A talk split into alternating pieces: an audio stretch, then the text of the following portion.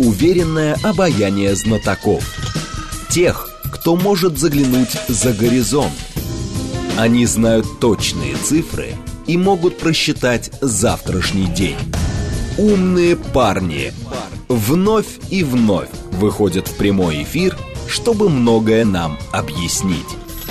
Программа предназначена для лиц старше 16 лет. 15 часов 11 минут столицы. Радиостанция «Говорит Москва», 94,8. Микрофон Евгения Волгина. Мы продолжаем. Эльвира Айткулова к нам пришла, член Комитета Госдумы по просвещению, кандидат филологических наук. Эльвира Ринатовна, здравствуйте. Добрый день. Наши координаты 7373948, телефон, смски плюс 7925 888 8948. Телега для сообщений, говорит Москобот.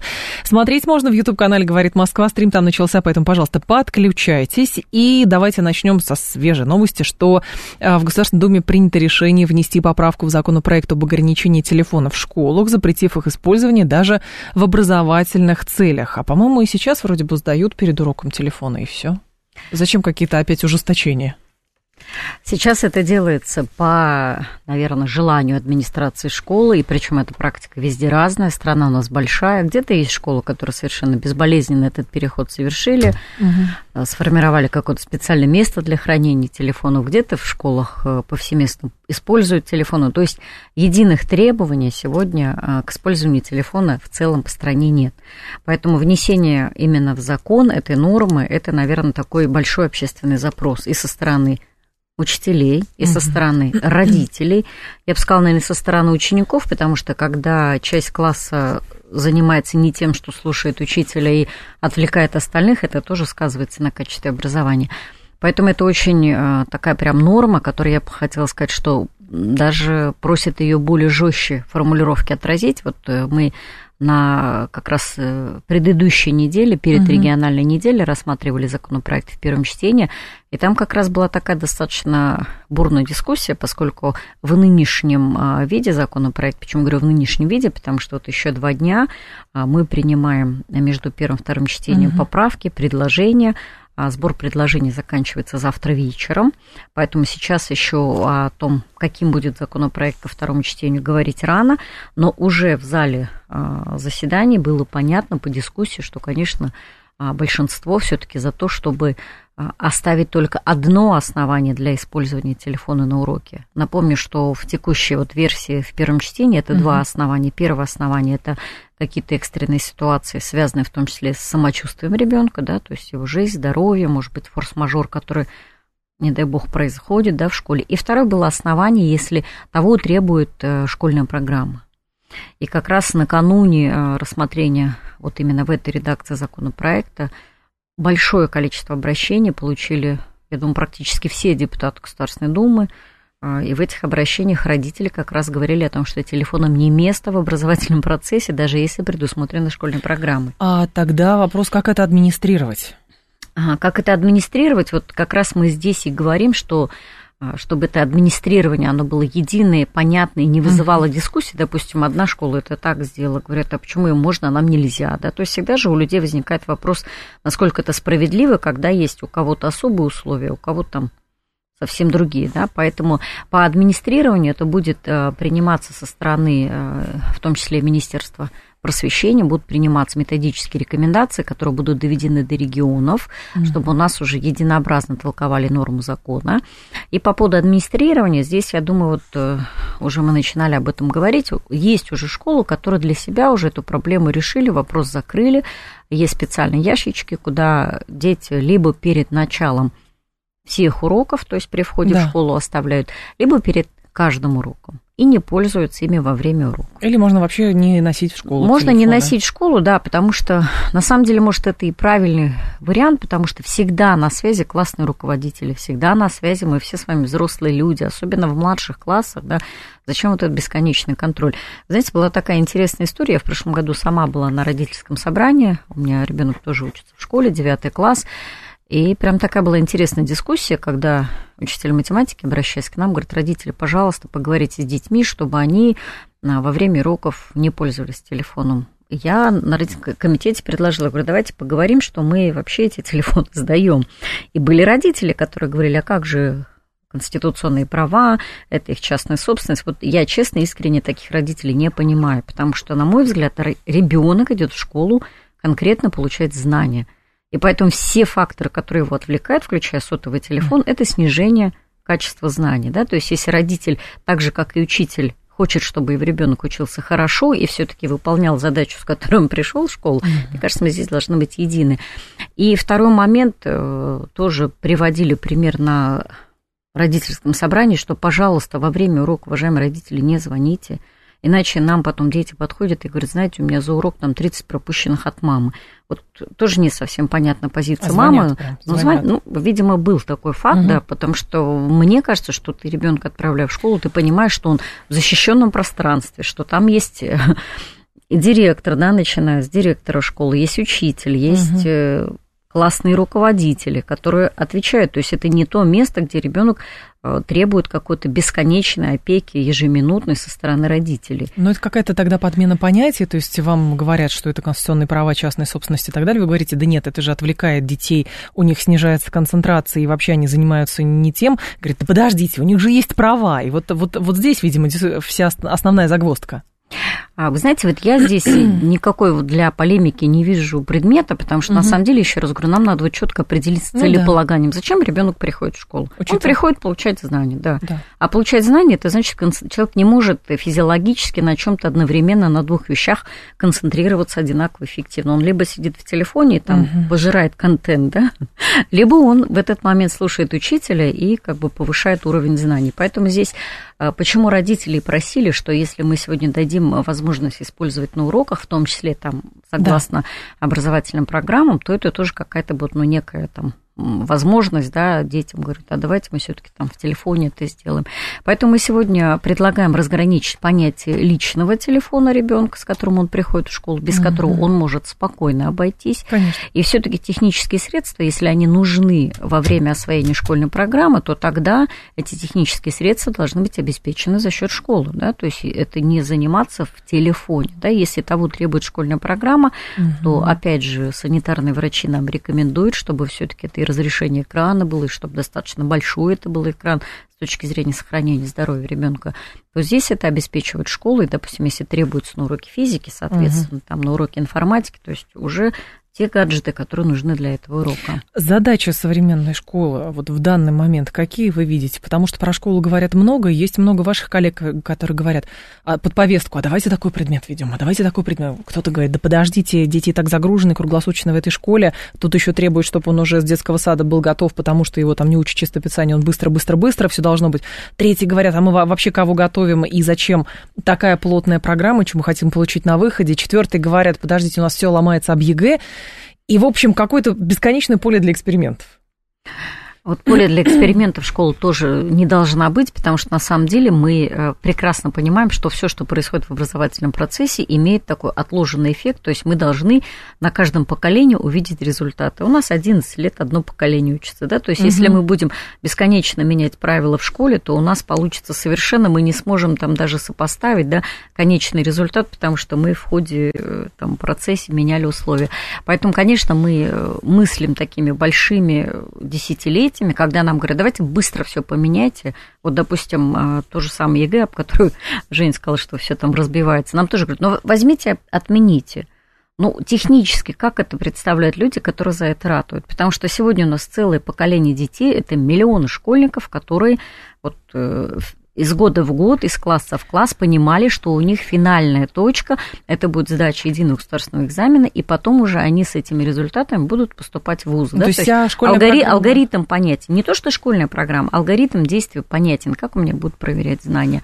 А если сегодня сказать, ребята, знаете, вот завтрашнего дня вы будете сдавать устно, то есть, мне ну, кажется, да. для детей это будет больше стресс, чем сохранить тот формат, который они уже там понимают, что они к нему идут, уже там технически все приспособления сделаны, да, во всех школах, там пункты сдачи. Ну, это уже технический момент. Если, если нужно, знаете, и можно, и, в общем, голосование по каким-то фундаментальным вопросам Конечно, устроить. но я за то, чтобы это не делалось одномоментно и для всех. Но давайте мы посмотрим тогда, позволим, может быть, какой-то вариативный сделать способ, да, допустим, по желанию, потому что вот так огульно сказать, давайте все сейчас отменим и завтра будем по-другому. Вот Нет, ну, на, на мой взгляд, вот для системы образования вот такие потрясения образования перестройки не нужны. А э, сейчас система образования, вот она на что заточена? То есть что хочется получить в итоге? А, в итоге мы для себя, как бы вот если прям стратегически смотреть, да, да то конечно. есть у нас стратегический президент ставит задачу, что все-таки российская система образования должна быть одной из лучших в мире. Как мы определяем, что она одна из лучших? Это же не субъективная оценка, да, это объективная. И когда мы смотрим объективную оценку, у нас э, с комитетом в начале этого года была большая встреча на площадке Рособорнадзора, и нам коллеги как раз показывали, как результаты тех э, мониторинговых мероприятий, да, это угу. и ВПР, Э, проверочные, проверочные работы, и ОГЭ, и ЕГЭ, как они были интегрированы, в том числе там через международную призму смотрелись, они говорят, вы знаете, у нас у ребят очень хорошие показатели, то есть какая-то единая система координат. И мы понимаем, что э, когда мы говорим о качестве образования, мы тут не только говорим о том, что должны быть там цифры, там очки секунды, да, как в спорте. Мы должны сохранить и здоровье, в том числе детей, и должны в том числе говорить о том, что заканчивая эту школу, ребенок умел мыслить. Это не просто там заученные какие-то формулировки уметь мыслить, а, уметь анализировать то, что вокруг него происходит. И поэтому, конечно, сегодня с одной стороны, нашим детям очень повезло, потому что огромное количество технических приспособлений. Сегодня на уроке так можно выстроить работу, что будет всем интересно, потому что вот я даже в какие-то сельские школы приезжаешь, особенно там, где есть точки роста, там, где прошел капитальный ремонт, это просто, вот я сравниваю со своим детством, это вот просто фантастические условия для получения образования. Там, где там на уроке физики все двигается, а, опускаются какие-то там элементы с потолка, да, то есть это в обычных школах, это не какая-то uh-huh. там столичная история, да, обычные школы. И ты понимаешь, что у ребят действительно есть много возможностей, причем у них сегодня есть возможность не только в самой школе получать знания, если ребенок понимает, что он талантливый и хочет развиваться, пожалуйста, система там дистанционного получения образования в ведущих там вузах уже сегодня есть. Сегодня же у нас вузы ходят за детьми, а не наоборот. То есть начинается ранее там их подготовка поступать в наши вузы, их олимпиад. То есть много возможностей у ребят выбрать и расти в том направлении, где они себя видят. Но с другой стороны, вот такой э, огромный выбор, это, наверное, накладывает, ну, и определенную ответственность и на ребенка, на его родителей, потому что выбрать, сконцентрироваться и куда-то в одном направлении двигаться тоже сложно. Но тогда хорошо, если все у нас заточено под то, чтобы образование было одним из лучших. Во-первых, что с чем мы сравниваем? И плюс тогда хорошо перешагиваем, делаем следующий шаг. Люди, которые преподают в высшей школе, говорят, что качество знаний, полученных школьниками, как абитуриенты, они крайне низкие, они не могут критично мыслить, они заточены под что-то, они не могут мыслить, они вот, ну хорошо, мы это погуглим, мы... они не могут анализировать информацию. Дети, которые в школе говорят, ну подождите, нам учительница сказала, вот есть только так, а никак иначе. Помните, как в том сочинении, что хотел сказать автор? «А, тебе три, потому что ты неправильно прочел, что хотел сказать автор, потому что есть только мое мнение и неправильное. Да, наверное, это вот такой ключевой элемент сегодня в системе образования, как мы все-таки а, не только, не просто транслируем какой-то набор, да, понятий, терминов, но mm-hmm. и учим детей с этим работать. Почему я говорю, что, наверное, это самый важный навык у детей сегодня, во-первых, из того огромного информационного потока уметь вычленять главное и какое-то иметь критическое мышление, да, потому что сегодня там в этой информационной среде не все в конструктивном ключе, мягко говоря. И второе, наверное, это э, все-таки детям уметь э, вот с этим массивом данных работать и категории какие-то создавать, да, анализировать свои выводы делать. Это, наверное, самое важное сегодня.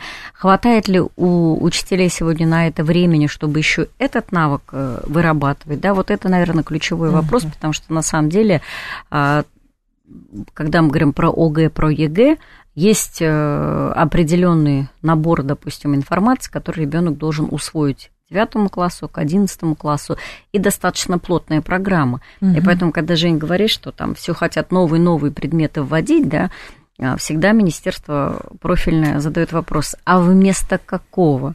Потому что сегодня на самом деле расписание школы, оно достаточно такое утрамбованное.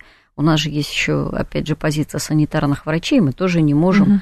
Там, от зари до зари, да, ребенка держать в школе, он должен и отдохнуть, и здоровье, чтобы у него к концу там 11 класса не было подорвано. Но тогда другой момент возникает. Почему а, сейчас, а, скажем так, некоторые из ваших коллег говорят, что мы принципиально должны, мы шли каким-то не тем путем долгое время, а сейчас говорят, мы должны вот какого-то нового человека тоже вот там патриота воспитать и так далее, поэтому функция у школы будет воспитательная. Вопрос, что такое, кого воспитывать, как воспитывать, вместо родителей, вместе с родителями. Родители не воспитывают, а вот он еще еще должен знать, но в чем его конкурентоспособность, и поэтому возникает вопрос, что мы хотим каких-то новых вот людей получить, каких-то очень патриотичных, компетентных и так далее.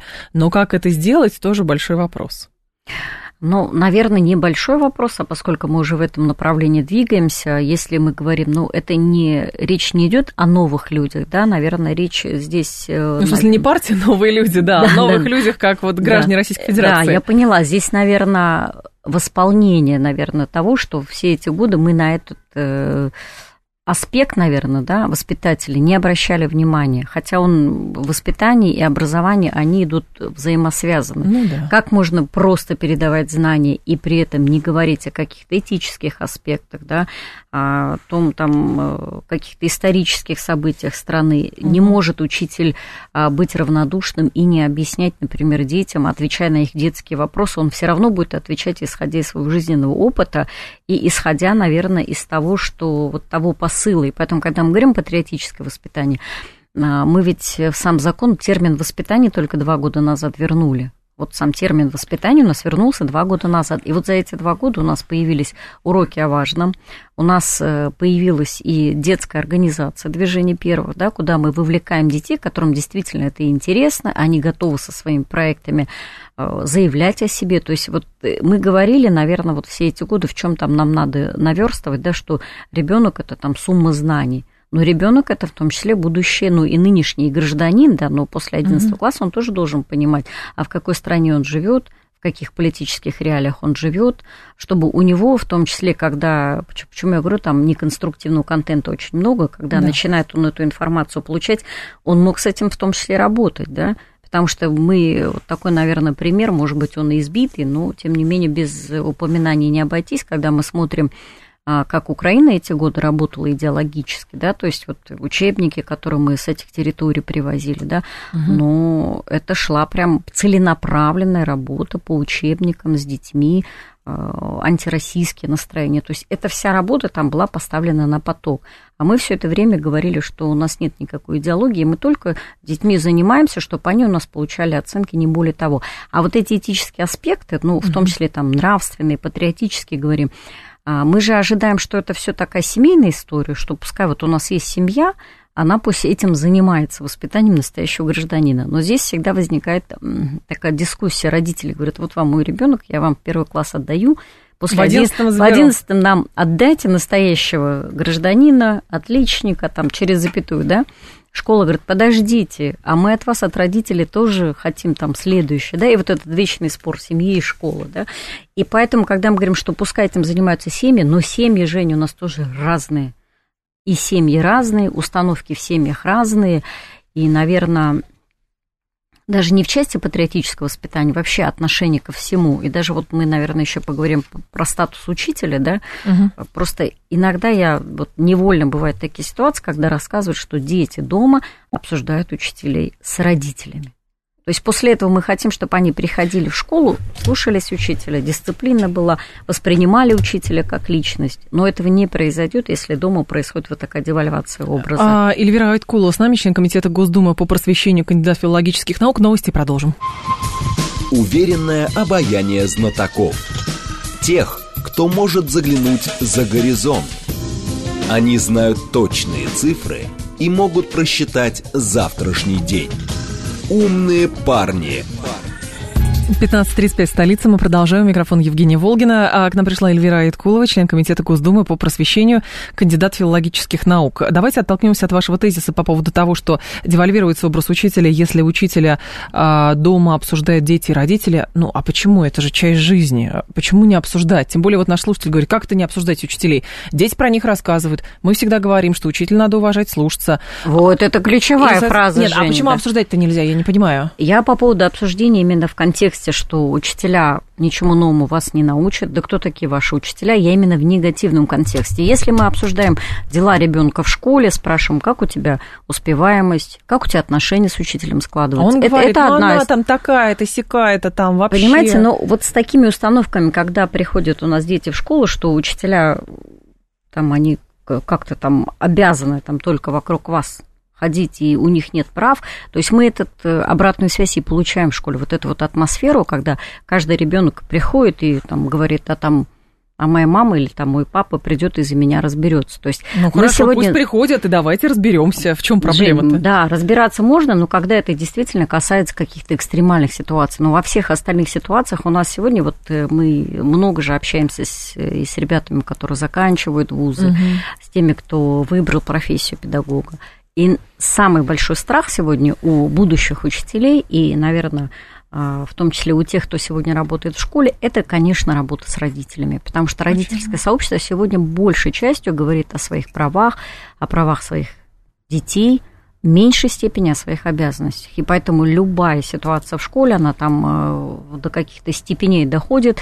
Если раньше, допустим, мы все учились советской, кто-то уже в российской школе, мы понимаем, что есть э, моменты, когда учитель э, действительно, пытаясь донести да, свою позицию до ученика, может и голос повысить, и двойку поставить, но это рабочий процесс.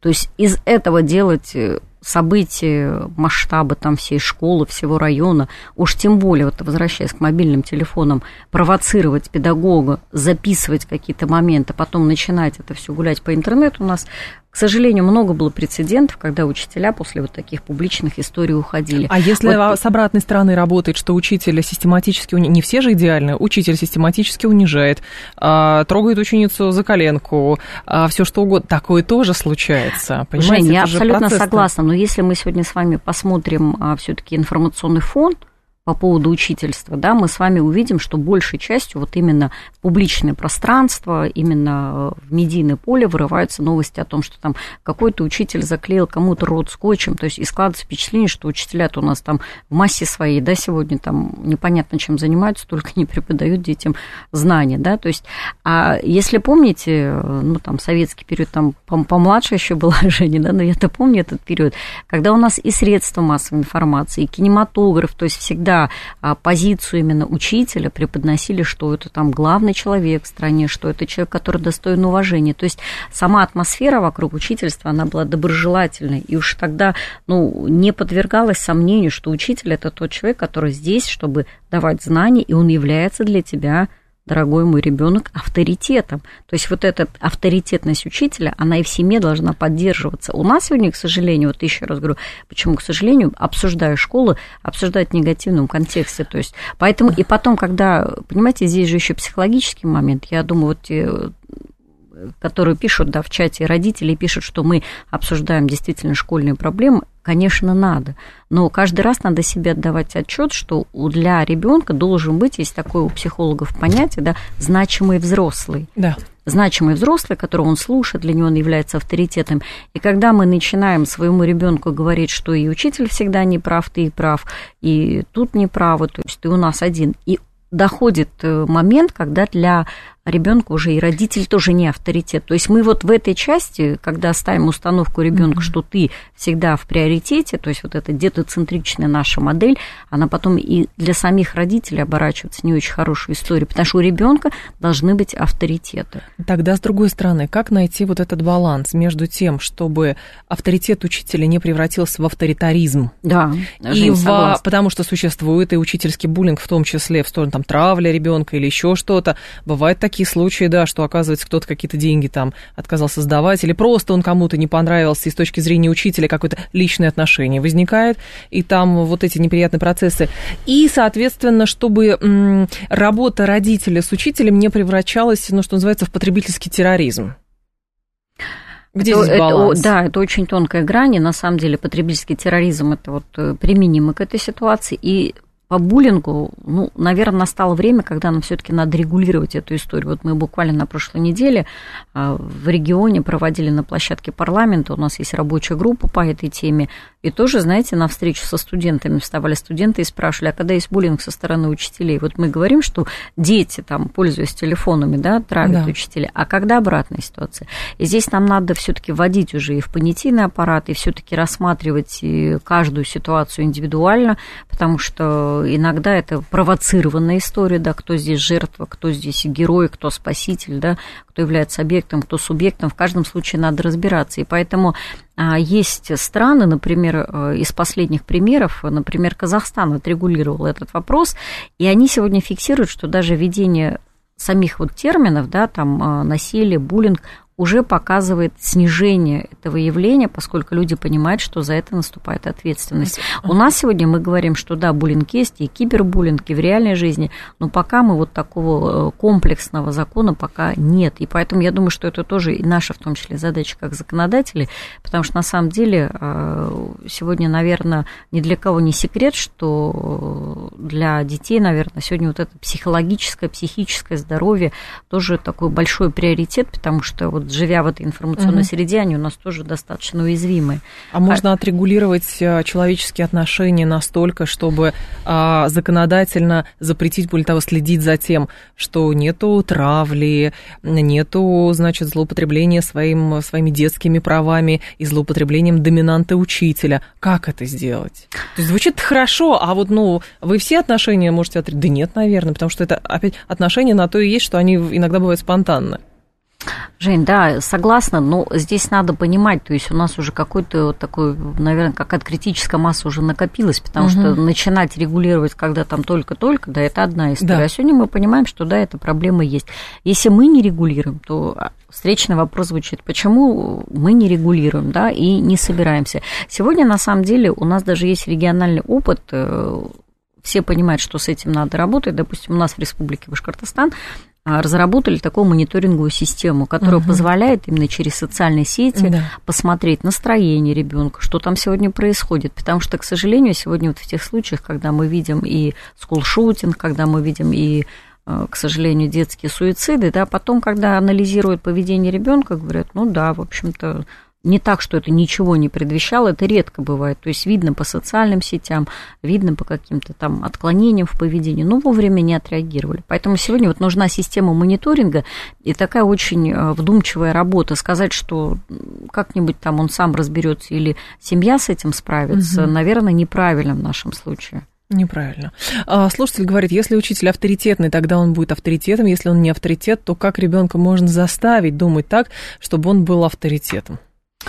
Вы знаете, вот ставить сегодня перед системой образования задачу, давайте там 100% учителей будут авторитетны. Но это, я вам Кто сразу не согласен, скажу... тому штраф. Нет, я сразу скажу, что это утопия, потому что сегодня у нас есть, это мы тоже не скрываем, дефицит у нас педагогов в школах. Большой причем. Большой дефицит. И поэтому те э, педагоги, которые работают, они работают с нагрузкой. И, конечно, в идеале, я тоже всегда, когда встречаюсь с педагогами, я говорю, коллеги, ну, перед вами очень сложная задача, потому что быть авторитетом для ребенка, который сегодня э, там в один клик находит информацию, и если он, допустим, интересуется, ну, условно, историей, например, да, он это с родителями обсуждает, информацию находит, и он, допустим, может на равных дебатировать с учителем истории. Ведь раньше почему еще был авторитет учителя непререкаемым? Он был источником знаний, да, иногда единственным.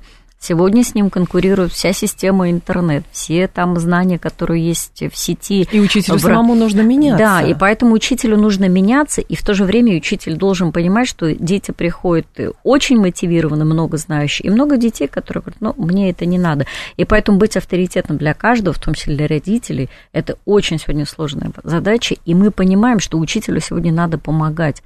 Потому что если мы сегодня со стороны родителей будем говорить, система образования должна, дайте нам стопроцентно авторитетных учителей, дайте нам, дайте, дайте, дайте, то мы, э, к сожалению, даже в городских школах мы сегодня фиксируем дефицит учителей, и сегодня... Э, а как возникает дефицит учителей с учетом того, что конкурс э, загрузка педуниверситетов, она все равно ну, почти что стопроцентная? Поскольку не идут в профессию, не остается. Это вот второй большой вопрос. Мы тоже здесь со следующего года у нас насчет на платформе «Работа России» действует целевой прием – целевое обучение на этой площадке, ну, большие надежды мы возлагаем на эту площадку. На этой площадке будут встречаться вузы, работодатели и абитуриенты, да, ага. то есть потенциальные.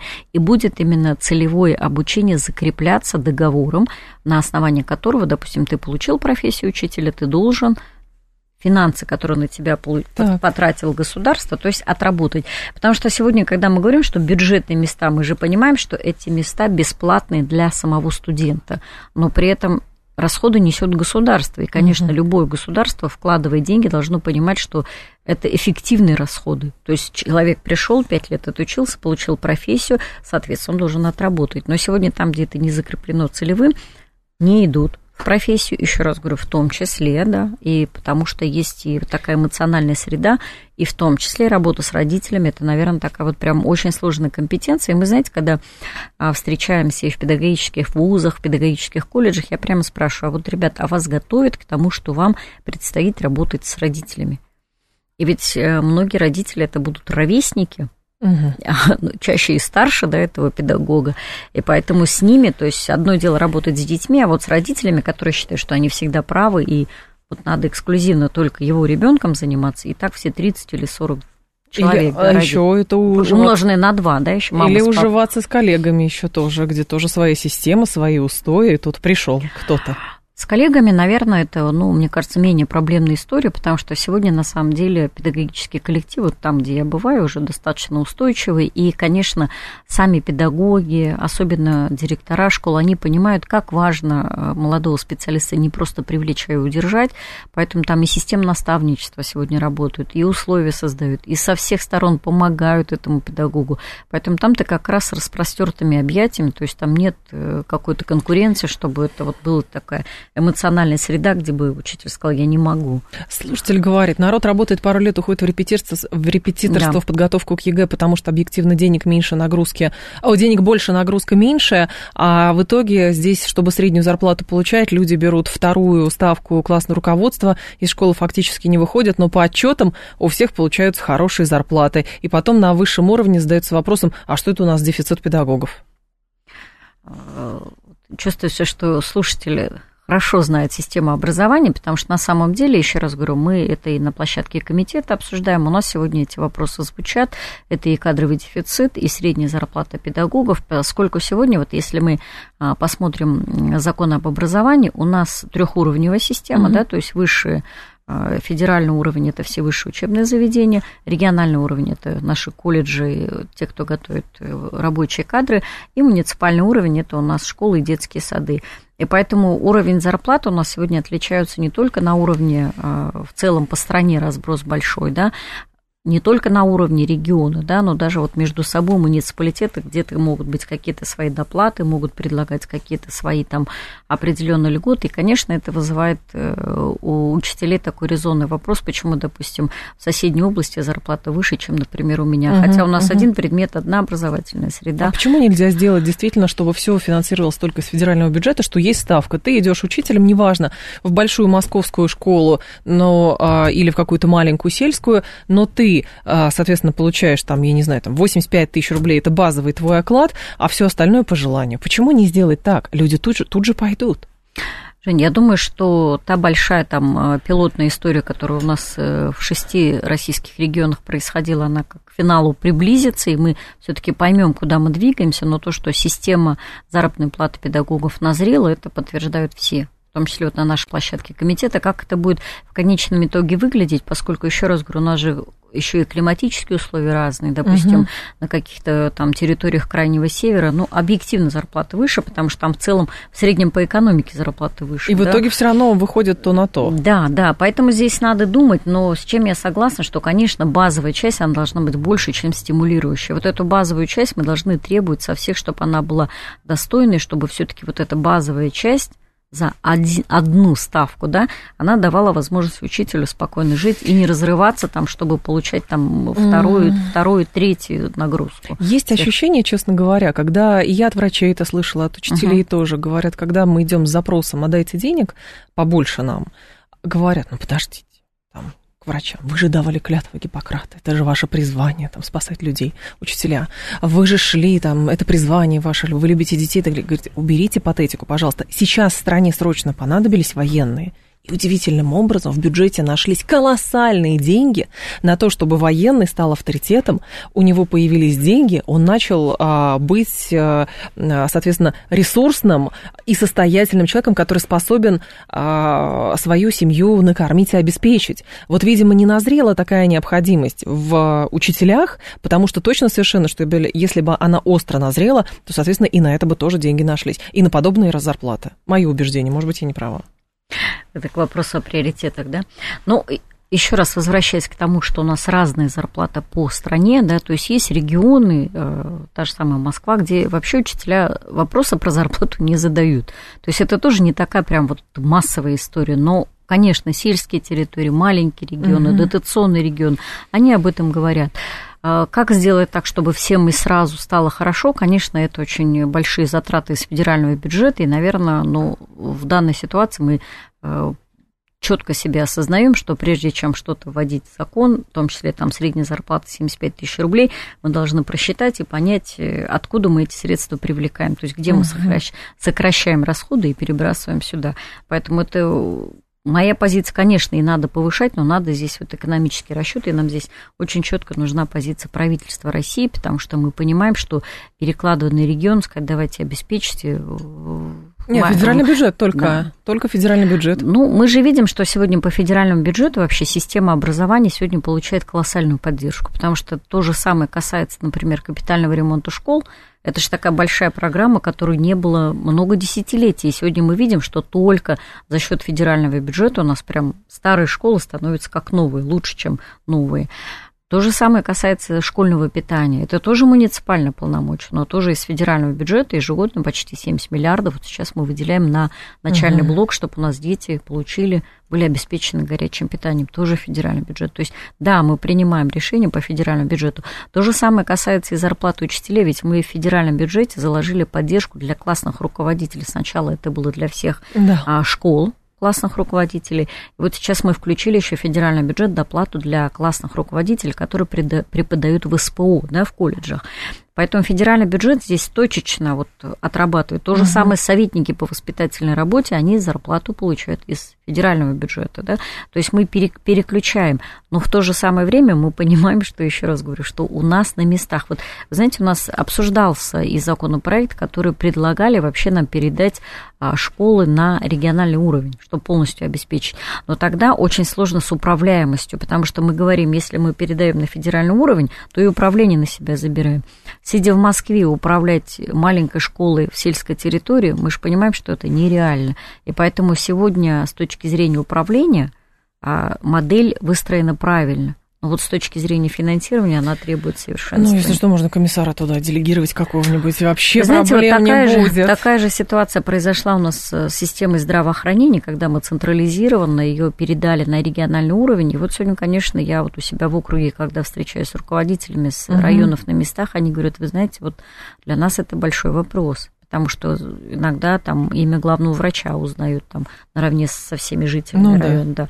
Поэтому здесь вот э, есть нюанс, как бы здесь свои плюсы, здесь свои минусы. Если к детям вернуться, а, сейчас много разговоров по поводу ценностей, вот уроки семьеведения собираются в школах вводить.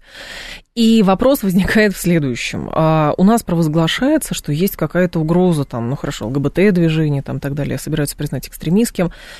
А вот существует ли реально, во-первых, child-free? А, есть уби- люди убеж- убеждений подобного рода, что без детей хорошо и так далее. Но есть ли идеология child-free, от которой нужно защищать? Поскольку я автор законопроекта, тут ответ очевиден, да, да поскольку, да, мы с парламентом Республики Башкортостан законопроект носили. На самом деле, Жень, вот э, я говорю, целевая аудитория этого законопроекта, когда об этом говоришь со старшим поколением, они не понимают, о чем идет речь, потому что для них это, ну как это замуж не выходить, ну как это детей не рожать. То есть такая история априори, да, то есть они говорят, не может быть, чтобы были люди, которые не хотят замуж и не хотят иметь детей. То есть просто из серии не может быть. Когда разговариваю с молодежью, они говорят, ну да, ну а что здесь такого? Можно жить и без семьи, можно жить и без детей. мы в этом ну, не видим проблем. Поэтому, ну, когда начинаешь погружаться в эту тему, э, я посмотрела огромное количество сайтов, которые работают с этой темой. И здесь, конечно, надо понимать, что это не какая-то там история, которая спонтанно возникла, что вот кто-то захотел написать, а давайте жить хорошо и без детей, что какие-то такие единичные истории. На самом деле это тоже, как и ЛГБТ, сознательно такая продвигаемая история. Если посмотрите те группы, которые есть ВКонтакте, то есть там очень тонкая грань между child-free, то есть желанием не иметь семью, не иметь детей, и child hate, да, когда говорят, убивайте своих детей. То есть я вот, честно, посмотрев эти сайты, я понимаю, что они предназначены как раз э, наш законопроект о защите детей от информации, наносящей вред их здоровью и развитию. Я понимаю, что действительно э, вот формирование общественного мнения ребенка, подростков идет через мемы, через какие-то веселые картинки. То есть это надо увидеть. Просто сознательно в это взрослый не погружается и не смотрит, и, в принципе, через таргет мы туда никогда не попадем. Это вот конкретно работают с этой аудиторией. Но поверьте, что, к сожалению, мы видим и по статистике количество этих групп количество подписчиков в этих группах растет, и там идет очень э, большая такая идеологическая работа для того, чтобы ребенка говорил, ну, а зачем семья? И вообще надо аборты делать, и, ну, то есть очень много картинок красочно показывающих там между котенком и ребенком выберите котенка. Ну, это вот самое безобидное из того, что есть. Или показаны такие сцены, жестокие сцены, как обращаться женщинам, которые забеременели, чтобы они пошли и сделали аборт, это тоже история. Хотя количество абортов в нашей стране как раз снижается. Просто здесь хорошо, если есть какая-то идеология, какое-то направление, которое нужно пресечь, но хорошо, э, запрет идеологии, допустим, child-free как деструктивного элемента, но вместо этого нужно а, как бы предложить и показать этим молодым людям, у которых бунт, там, отрицание ценностей и прочее, поиск как это, от конфликта отцов и детей постоянно – показать им, что семья это хорошо, дети это хорошо, и, соответственно, вообще это ваш вариант обретения, как это, через детей обретается бессмертие. Как, как, как один из вариантов, да, идеологии. Да.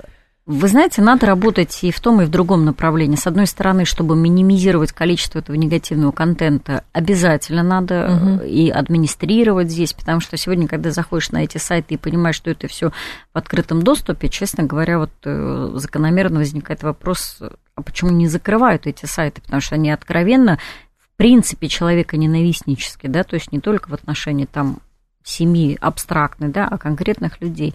Это первое. И второе, по поводу альтернативы. Да, здесь э, нам надо думать и по альтернативе, и позитивный образ семьи. Я думаю, об этом тоже очень много говорят. И к сожалению, если мы говорим, что раньше у нас э, сама вот традиционная семья, она как воспитывала ребенка, да, ребенок рос и видел, что у него есть мама, папа, у него есть бабушка, дедушка, и не один, а там стоит с другой стороны, да, что есть какие-то семейные посиделки. То есть ребенок рос в такой модели, он понимал, что это норма. Да? Сегодня мы видим, что семьи у нас разные, вариантов семьи тоже много.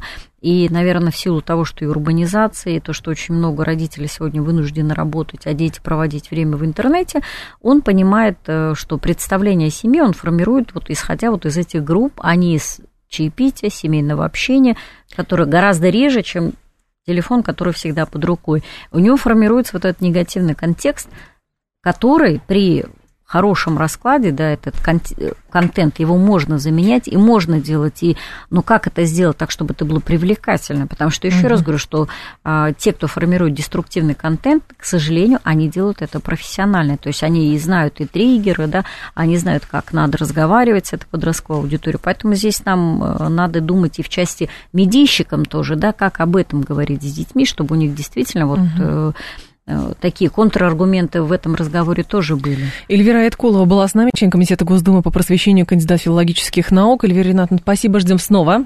Спасибо. Далее информационный выпуск, потом Юрий Буткин. До завтра с вами прощаюсь. Револьвере встретимся. Всем хорошего вечера.